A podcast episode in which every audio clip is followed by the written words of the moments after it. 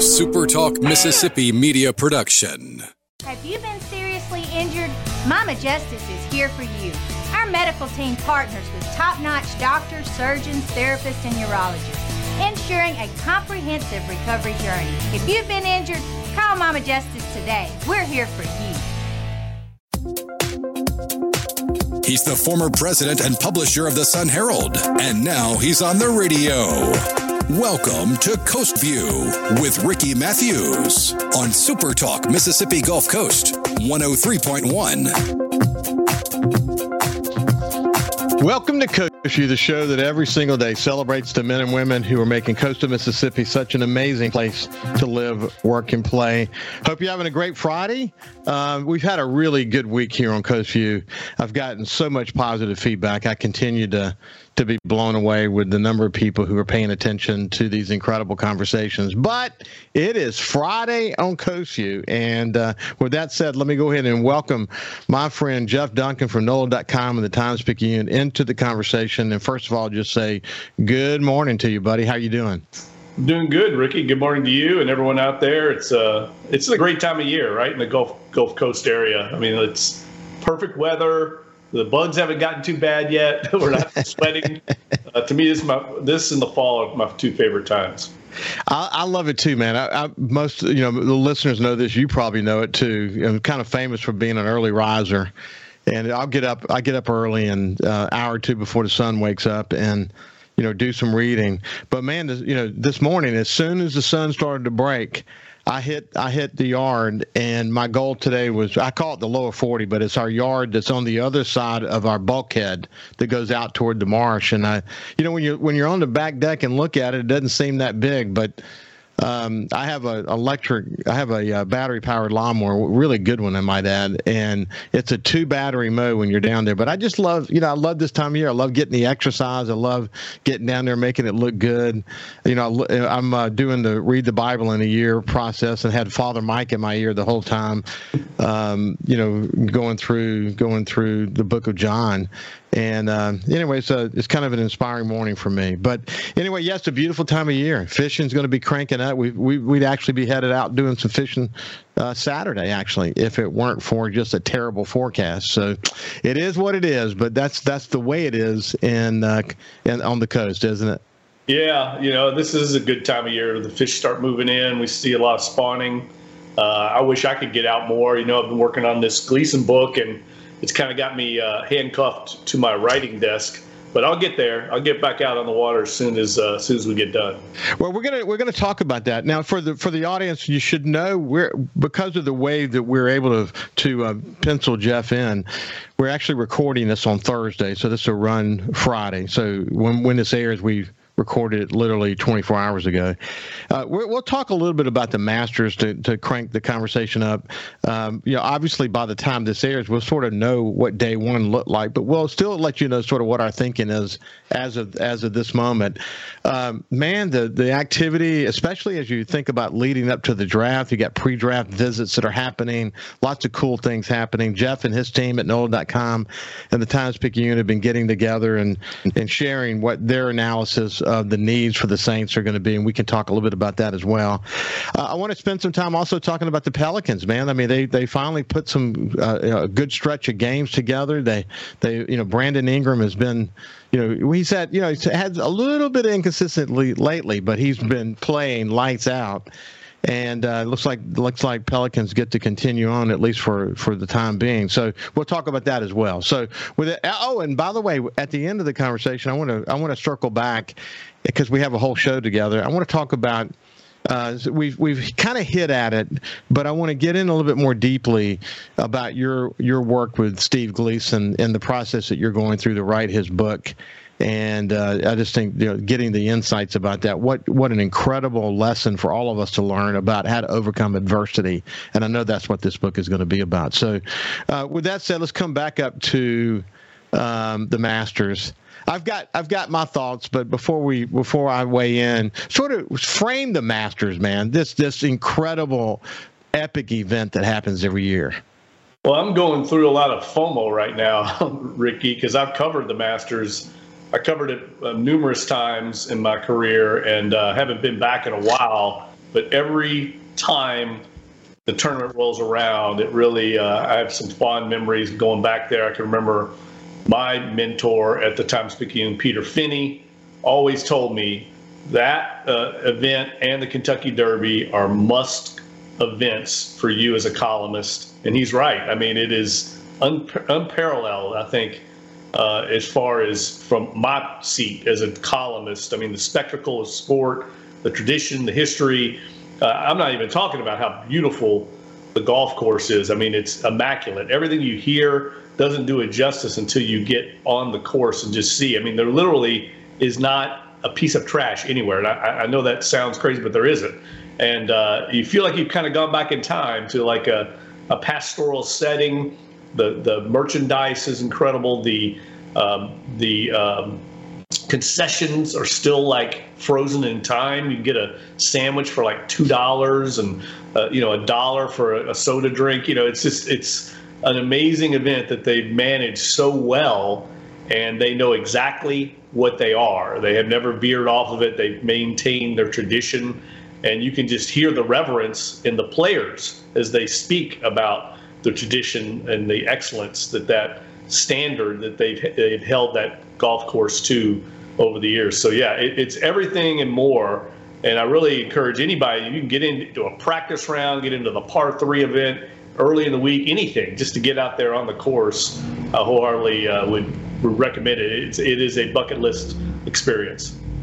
Uh, my two brother-in-laws, uh, Peter Bohanovich and Alan Picard, actually got a chance. They got they you know they, they do a, I guess it's a lottery, but they got the draw and they went Sunday and um, you know just uh, the early reports have been it was just what a what a great experience you know it's interesting man because I, I i played golf every now and then uh, when i was younger uh, I kind of enjoyed it, but I never really had the time to get good at it. I mean, I was spent a lot of time fishing and hunting, and and then as my kids got older, older, we you know I coached soccer for a bunch of years and baseball and all of that. So I really never was able to to, you know devote the kind of time to it. And then later in my career, I was traveling like a wild man and involved in strategic initiatives. It just never was in the cards. But um, but I got introduced to golf because of Tiger Woods as as a as an as an observer of the game, not because I played the game, but I enjoyed watching the game because of Tiger Woods,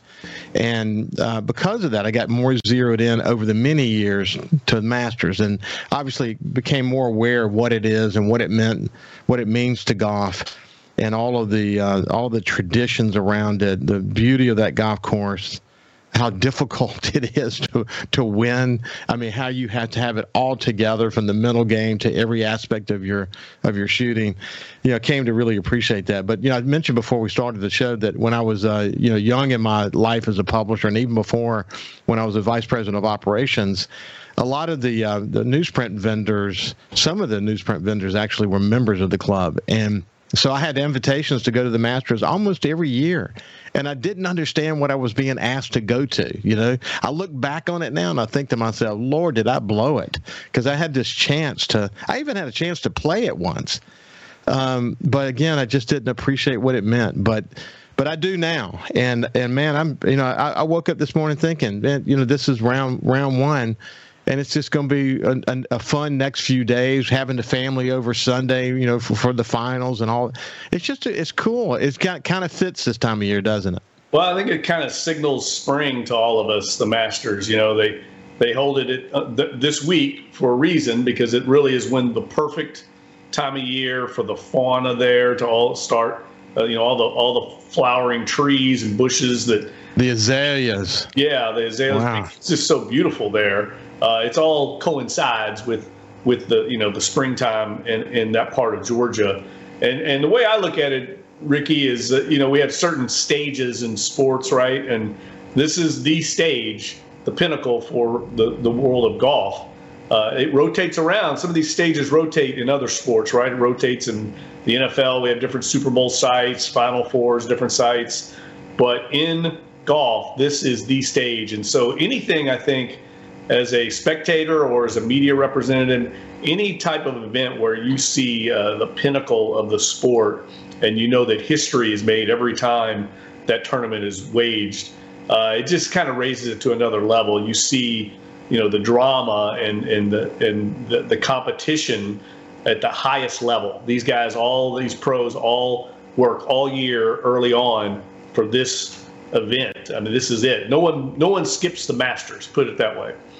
Well, and what's interesting, there's this kind of sub storyline that's really big time, and that is that the LIV golfers are actually golfing in the Masters. And I watched a LIV golf tournament. It was either last weekend or weekend before last and to be quite honest with you, it was hard to watch. I found the graphics weird and moving. And when they when they toured the golf course from an aerial point of view, that moved too fast, and they had their shorts on, and they weren't. You know, it's just it was weird. I didn't. I just did as a as a spectator, I didn't like it. Well, I, I might have been biased by the fact that I don't like LIV golf. Period for all the reasons that you and I so love journalism and what that what what unfortunately what that what this tournament stands for in terms of Saudi Arabia and tough to, you know bad decisions they've made along the way and all that. But when we come back on the other side, I want to get your view on how you think all of that is playing out. I think it's kind of been calm so far, but we'll get your point of view about that as well. We'll see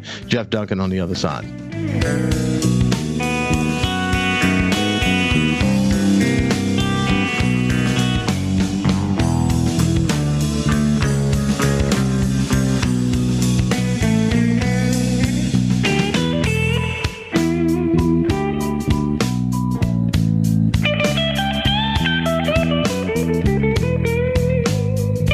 Live or on demand and watch episodes of Coast View on your laptop, desktop, or on your phone or tablet by going to supertalkmsgulfcoast.com.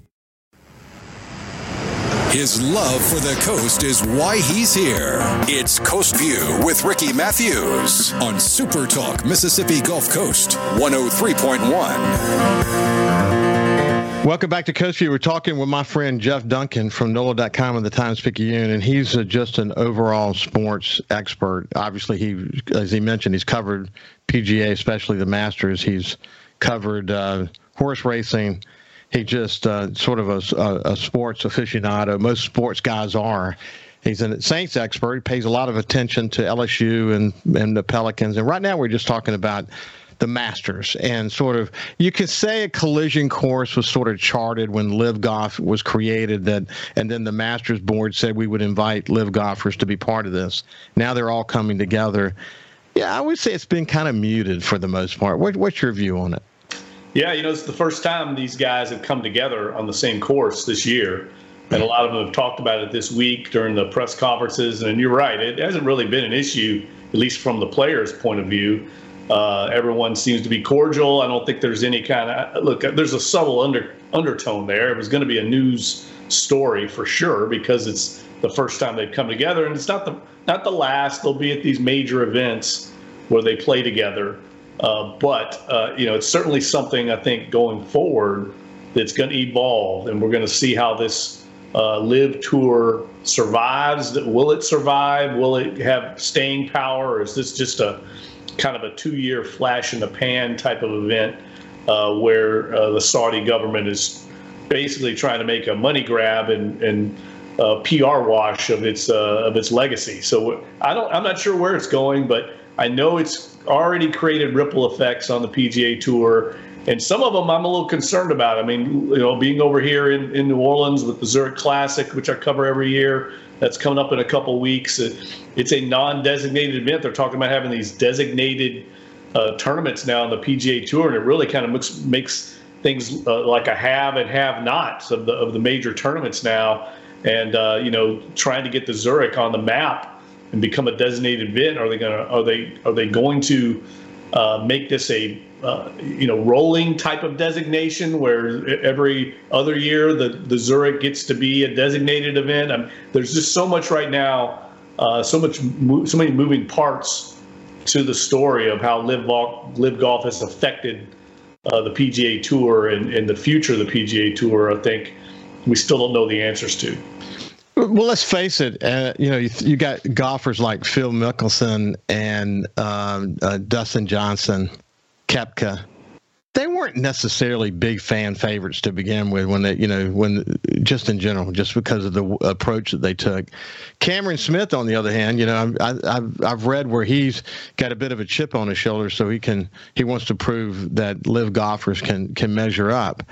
But you know what I wonder about, you know, one one of the one of the interesting stories is Rory McIlroy and the way he's wants to win the Masters so bad, and he's really at the top of his game physically. He's really striking the ball really well right now, et cetera. A lot of good analysis of him, but a lot of stories around this sports psychologist that he's spending time with, and I, I think you know, sort of that's a symbol of what of what uh, most of these players have to be thinking about, and that is that this once you get bring the skill the Masters is a head game. Well, golf is a head game, but Masters is really a head game.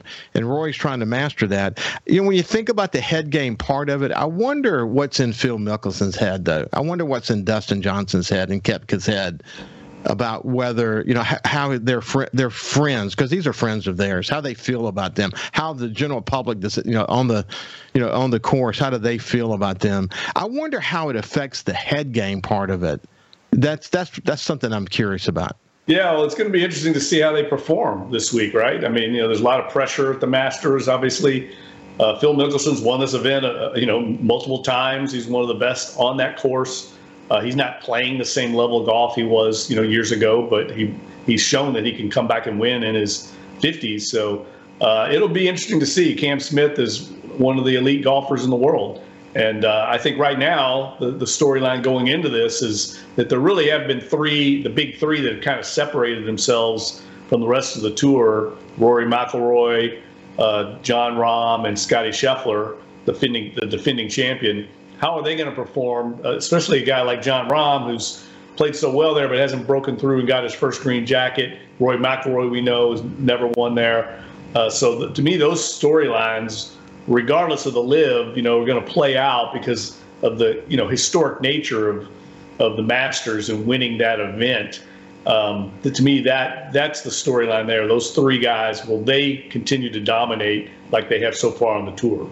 Yeah, Scheffler has looked amazing, man. I mean, you know, all three of those guys have looked amazing, and then and then you know Jordan Spieth and and Justin Thomas are they're coming in on they're they're also you know building back ahead of steam. After each of them had sort of you know they had some a lull in their career especially especially jordan but they seem to be maturing now interesting. They're good friends and they fly together and do all this you know they practice together and whatever but man they're on a roll. So i mean I would, these, these young guys um, you know, it'd be great to see these young guys come along and start dominating the game and bringing viewers back to the game, sort of in the way that, that Tiger Woods was able to. We'll never see what Tiger did ever again. Yeah, but this week I watched the. Uh, they actually showed on the Golf Channel the uh, 1997 Masters kind of retrospective when he won his first Masters and just destroyed the field and I mean, that was unbelievable. I, would forgotten just how remarkable it was. I mean, he was his first year as a pro, and he he he set a record. Uh, you know, we'll never see another. I think Tiger Woods. I just I don't believe we'll ever see someone at that level. But there are so many. I mean, what I mean is dominate at that level because there's so many good young golfers now. I mean, the competition is fierce we see it every year. It come to the Zurich. These young golfers come through here. I learn about them, tell their stories, and then you see them go on. Guys like Max Homa and Viktor Hovland. Uh, you know, I, any of those guys could win. Xander Schauffele won last year uh, at the Zurich. Uh, he's going to be a contender. Uh, you know, we haven't mentioned Sam Burns, the former LSU player. I think he's got a great chance this week. There's there's so many good players if you just get hot at the right time. But you're right, Ricky. I mean, I've covered this event a bunch of times it's so subtle that the mental makeup is so important at this event because you really this, this tournament this golf course it's more about not making mistakes than it is about playing you know scoring it's more about avoiding the disastrous rounds because it can happen so quickly there with the subtle undulations of the green. I mean, it really, if you haven't been to the course and walked it, and it, it, the the TV doesn't do justice to the, the the elevation and the undulations. And I mean, none of these greens are flat. They're all, you know, arced and uh, have these subtle like dips and hills and slants. And until you get out there and see them and see how fast they are and how difficult they are, it really you really appreciate how hard it is to score there. Yeah, the the viewer, the viewer, the thing about watching it on TV is that it, you do have a sense that it's mostly flat. But what I would ask people to do is watch watch some of the players on some of the holes when they're walking and they're actually leaning forward. And they're leaning forward because they're literally walking uphill or, or they're leaning backwards and they're actually walking down the hill. But one of the things that was really noticeable when they when in the par 3 uh, tournament they had, which is a lot of fun to watch because they got their family and their kids and you know all that. But man, how fast those greens are, man! I mean, you just have to just tap that ball and it's going to go 15 or 20 feet. Uh, man, the nuance of that. Holy mackerel! If you can't putt, you will not win the Masters. There's no doubt about that, is there?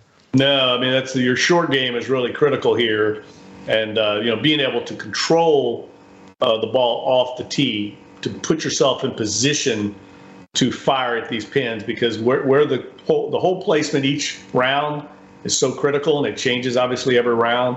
Uh, but you're right, the, the, the speed of the greens, and I've never been on another uh, golf course where you actually have putts where you're actually putting away from the hole. and the ball end up in the hole. I've never I've never seen anything like that. It's so it's so fun to watch the strategy and see the the mental approach that these players take to getting through a round.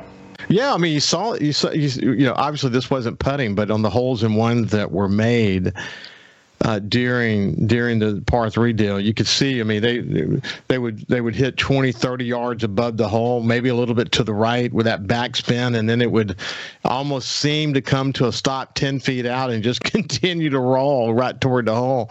But uh, that's that's why it's so much fun to watch. Hey, listen, one other thing, Wright Thompson with ESPN dot com actually picked Tiger Woods, and he and all of the all the guys, you know, they picked their guys, and he had one sentence. He said, "Just because it would be so much fun to watch." right. So, oh man, if Tiger won this thing, I mean, I don't I don't know if he will. It, it, it sounds like they're not going to get a great break with the weather this week. That's unfortunate, and and we know Tiger coming off of his accident uh, last year. That's what happened to him. I mean, the the weather turned cold, and he's got a lot of hardware in his right leg from that accident and uh, it doesn't work well with cold weather. So let's hope that the weather cooperates. It looks like they're going to get some rain though, but that also adds an element of strategy to the to the event. Uh, certainly seen many many a Masters played in the rain, and so that'll that'll that'll play out. But I don't know if, if Tiger is even at that stage yet to where he thinks he can win right now. Well, listen.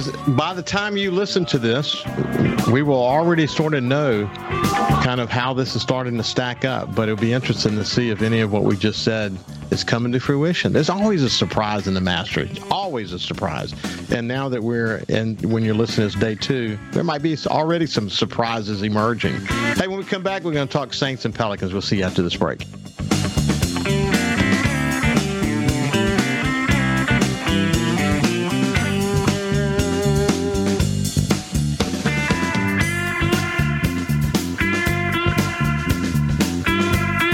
Subscribe for free to the Coast View podcast on iTunes, Google Podcasts, Spotify, or wherever you get your podcasts. He's the former president and publisher of the Sun Herald, and now he's on the radio.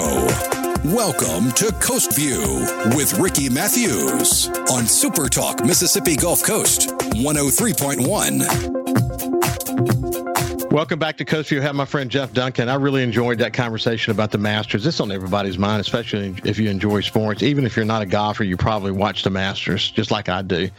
So, uh, man, as we as we barrel toward the draft, we've got some interesting visits happening with the Saints. And you guys have you you and your team have been sort of making placing your bets on what you think the needs are going to be and how they're going to be dealt with. But uh, let's let's start with some of the, some of the visits that you're seeing. Well, let me explain to listeners and viewers these these what they call top 30 visits. Every team gets to invite 30 different draft prospects to the campus, if you will, to the headquarters fly them in, and uh, get a chance to visit with them. Usually, it's a full day type of visit, and um, you know sometimes it, it's an indication that, that, they're interested in that player. Sometimes it's nothing more than fact finding. There may be like some medical uh, information they need to get on that player that they didn't get at the combine. Sometimes it might be some background checks uh, on some things that they didn't get final information on. So I, I always caution people. Uh, just because they bring somebody in doesn't mean that's the guy they're going to draft. I mean, I, have covered this a long time, and there's been a lot of visits where players are, you know, don't end up on the Saints. First of all, they they have 30 players coming in; they only get to draft like six or seven. So uh, don't don't put too much stock into it because lots of times it's just. Sometimes I've had coaches tell me in the past they're bringing guys in basically to fool other teams into thinking that they're interested in that player just to create a little interest. And that could easily be the case with Hendon Hooker, who's the Tennessee quarterback. The reason I, I mention that is the Saints are positioned at the end of round one, you know, draft pick number 29. That is a key spot in some ways because it's the end of the first round. And when you draft a player in the first round, you get control of them for five years. So a lot of quarterbacks are taken toward the end of the first round because as a as a team, you can get that quarterback on a rookie contract for five years. It, once they go to the second round, it's only you only have four year contract is the maximum you can sign them to. So a guy like Hendon Hooker, if you think he can be your long term quarterback, you can get him on a five year deal. That's a key spot at, at the end of the first round where he's being projected to go. If you can create the illusion that you might draft him some team might want to come up and get ahead of you or or actually trade with you to get into that spot to take him. So I, I wouldn't, you know, there's a lot of subterfuge and stuff that goes on at this time of year. I'm not saying the Saints aren't interested in Hendon Hooker. I'm just saying there's a lot that goes into these visits sometimes that more than meets the eye, put it that way. Some serious chess playing going on. And by the way, you know, the Saints have done so good with drafting later in the round, you know, in later rounds, some really good players, and in some cases, not drafting players at all and getting them in here as undrafted free agents. They may not want to show their hand on those kind of players, wouldn't you think? Yeah, I mean, lots of, a lot of times, in the, I'm writing a column. So good timing on that, Ricky. I'm, I'm writing a column this week on the history of the Saints uh, and the undrafted players that come that slip through the cracks for whatever reason and end up not getting drafted, and they've basically become free agents. And there's it's really a hectic period. But the Saints, you could make an argument right now. Three of their top offensive players, Taysom Hill, Rashid Shaheed, and Juwan Johnson, the tight end that just re-signed with them, all were undrafted players. And they're three critical playmakers for the Saints on offense. And Carl Granderson, who's going to be their starting right defensive end, didn't get drafted. They got him in the undrafted ranks. So you can't overlook that phase of the of the draft. They for, there's different reasons that players fall slip through the cracks. I mean, the guy I'm writing the book on, Steve Gleason, played eight years, wasn't drafted, uh, was the special teams captain for a number of years. Uh, so it happens every year. We see the Saints get these players, and they turn them into productive uh, guys in, into their into their program. So your team got together, you among them, and y'all decided. You know, you shared what you what you believed the Saints were going to do in terms of what positions they would address. What was, what was your view? Did you hear anything interesting from your other team players, or you know, basically you're all singing from the same hymnal? Well, I just think it's it's kind of a fool's errand trying to figure it out. Even the Saints don't know, Ricky. I mean. Uh, when you're down that low in the first round, you're the victim of circumstances ahead of you player. Uh, so many teams are drafting ahead of you. You're trying to do your your due diligence to figure out how the draft's going to fall, but you never know. Every team is different. All it takes is one team to pick somebody that no one else expected that they have high on their board or make one trade and it just throws everything into a wrench. So the Saints, that's what their you know director of college scouting Jeff Ireland and his staff, the scouting staff, and Mickey Loomis and Dennis Allen. That's what they're doing here over the next couple weeks is trying to figure out who might be available.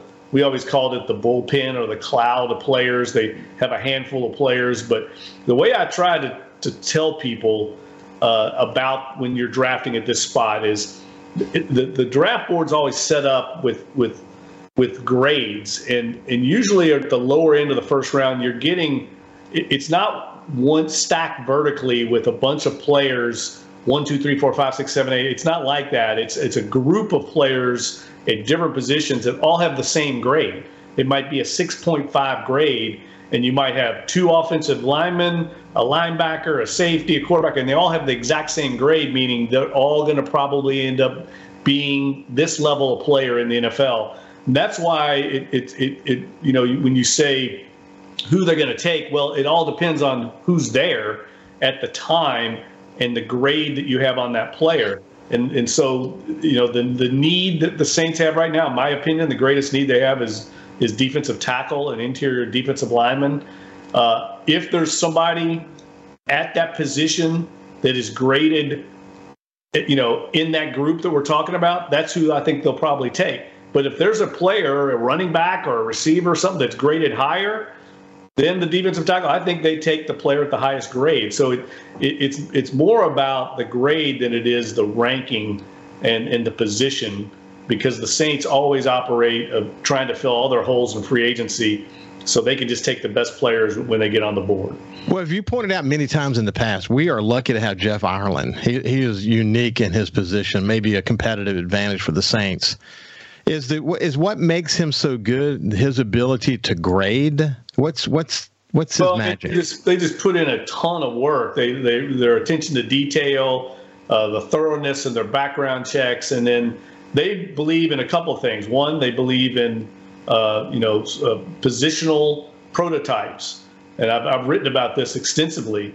Uh, they want big guys. They don't believe in small smaller players. Now they will make exceptions uh, but for the most part, they have physical prototypes. That's why you see their defensive linemen are all 6'3, 6'5. Offensive linemen, they want their corners to be above six feet tall. You won't see them draft a 5'10 cornerback. They just won't do it. Now, they might do it in the sixth round, but that player is going to get downgraded because he doesn't fit their prototypes. And then the thing they really emphasize under Jeff Ireland is finding players with maturity, I think emotional and uh, intelligence uh, they want players that love football, that might come to New Orleans and not be tempted by some of the temptations we have here, that are into becoming professional athletes and understand the rigors of that uh, preparation schedule during the week. So they put a lot of time in uh, peeling back the onions on these prospects to figure out, uh, you know, who is into the game, who's emotionally mature, who can handle getting paid millions of dollars and not let that go to their heads. There's just a lot that goes into it, and they they would rather I think take a safe pick and a guy. Uh, you know, a, a, good example would be say a guy like a Pete Werner. Who, who's turned out to be a very solid player. He's probably never going to be a, a all pro or anything, but you know what you got with Pete Werner. He's going to be a yeah. solid contributor to your team. Uh, that that's the kind of detail that they go into to find to find these prospects and to stack them on their board. There's a lot more we could talk about with the Saints, but we'll just see how all this sort of begins to play out, and we'll we'll, uh, we'll bring you the latest next Friday. Coming to the Pelicans, with Pelicans, we're about dead on the vine, and then they went over a stretch of seven games and won six games out of the seven games. And Brandon Ingram, as I mentioned, just had a hell of a of a run. Um, what's your current thinking, and what's the latest on Zion? Well, the Zion news is encouraging. Uh, I, I, look, everything I've heard, he wants to play. I mean, they've had meetings. I think he's close to playing. He's going to have another uh, medical eval on Saturday morning, and if everything's good, he might practice Saturday. We could see him in a game against the Minnesota Timberwolves this weekend. It'd probably be very limited, but I think that would be a huge momentum boost. I think it would give the team a lot of confidence uh, you know, certainly the fan base would be energized by that. I mean, he's missed so many games uh, for so long. Just to get him back out there, I think, would be huge for the rest of the team, even in the limited capacity. Such a difference maker and a great way to go into the playoffs. It looks like the, you know that big win they got against Memphis this week. I mean, they were down 19 points at one point, come back, get into overtime, win by seven against a rival. Uh, that was huge. It, it certainly puts them in position to make the playoffs. Now I think they're going to get in. Now what level will they be in the play-in? Are they going to you know try and get a seeding? I don't know. There's too, still too much left at this stage to figure out. But I, I think they're clearly going to be playing beyond the regular season. It's going to be fun to watch, especially Zion gets back. It's going to be fun to watch. A lot of players have stepped up in, in Zion's absence, and uh, that's why you were able to have that stretch. Hey, when we come back, I want to we're going to shift the gears in, entirely and spend the last segment just talking about the latest in Jeff's efforts working with Steve Gleason to write his inspiring book. We'll see you after this.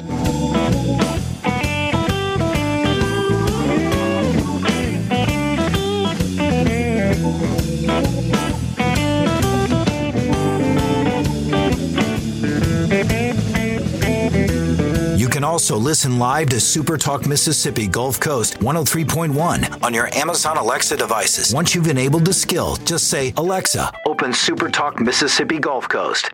This is Coast View with Ricky Mathews on Super Talk Mississippi Gulf Coast 103.1. Welcome back to Coast. You always enjoy catching up with Jeff. We're going to kind of shift gears for a minute and talk about Jeff's effort working with Steve Gleason to write his inspiring book. And one of the things I was thinking about this morning, uh, uh, Jeff, is that when the Superdome opened and uh, the Saints won that game against Atlanta and Steve blocked that punt – it was you know I, have said this before, but that I was having an out of body experience. I mean, it, maybe it was all the stuff that the Katrina and waiting for the dome to be rebuilt, the, the difficult time the Saints had the year before just to pull their season together.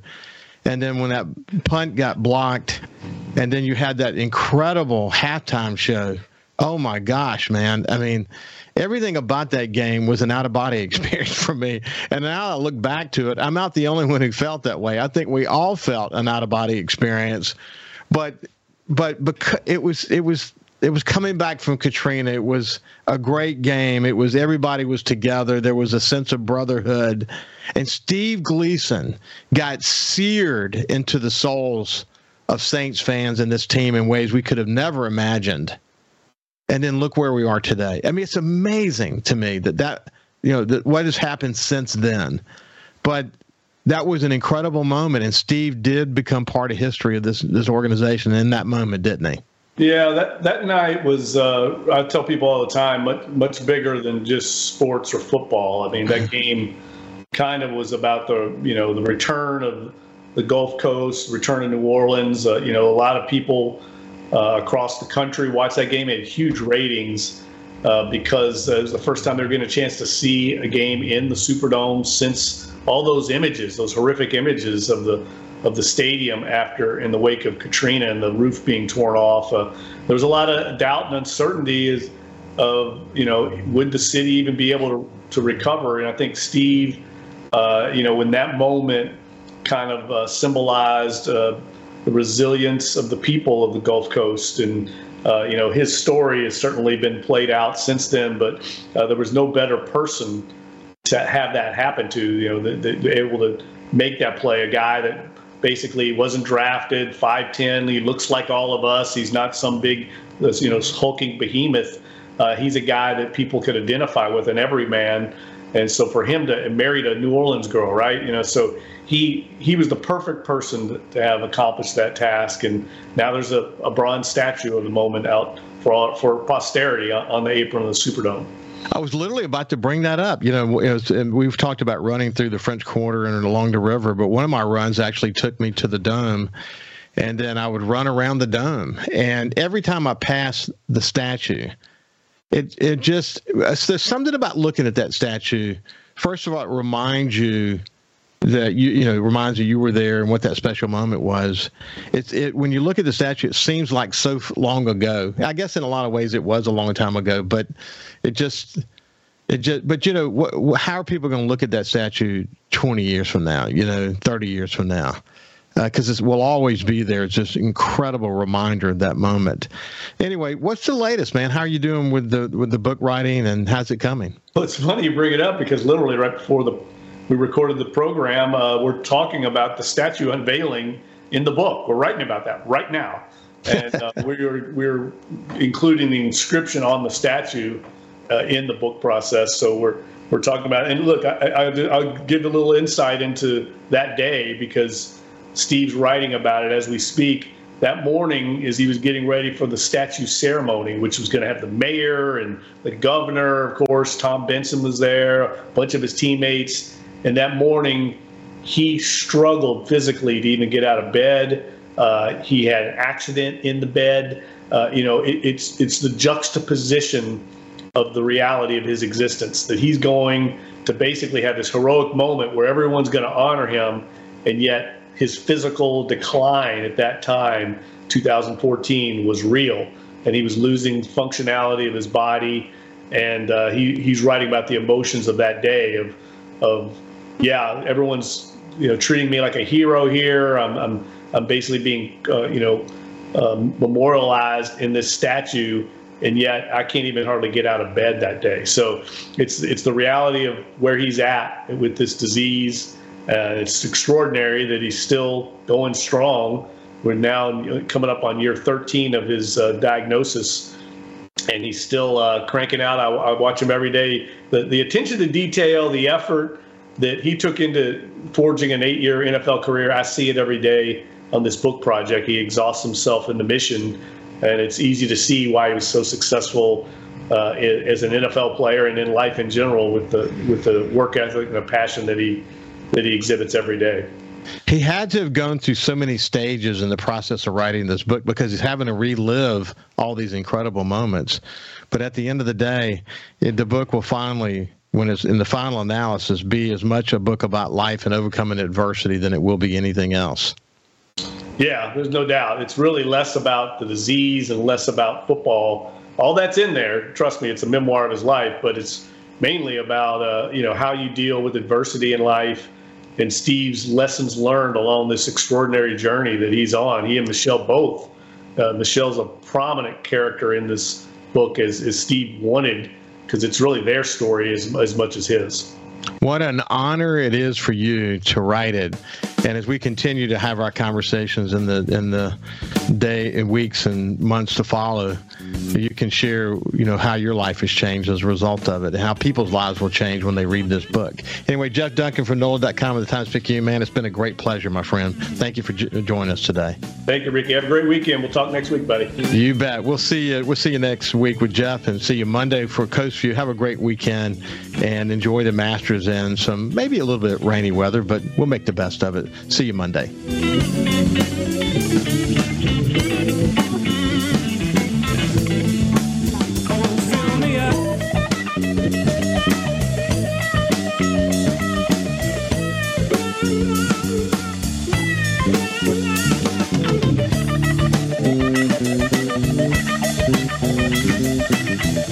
Super Talk Mississippi Gulf Coast 103.1 on Facebook. Facebook.com slash Super Talk MS Coast 103.1. A Super Talk Mississippi media production.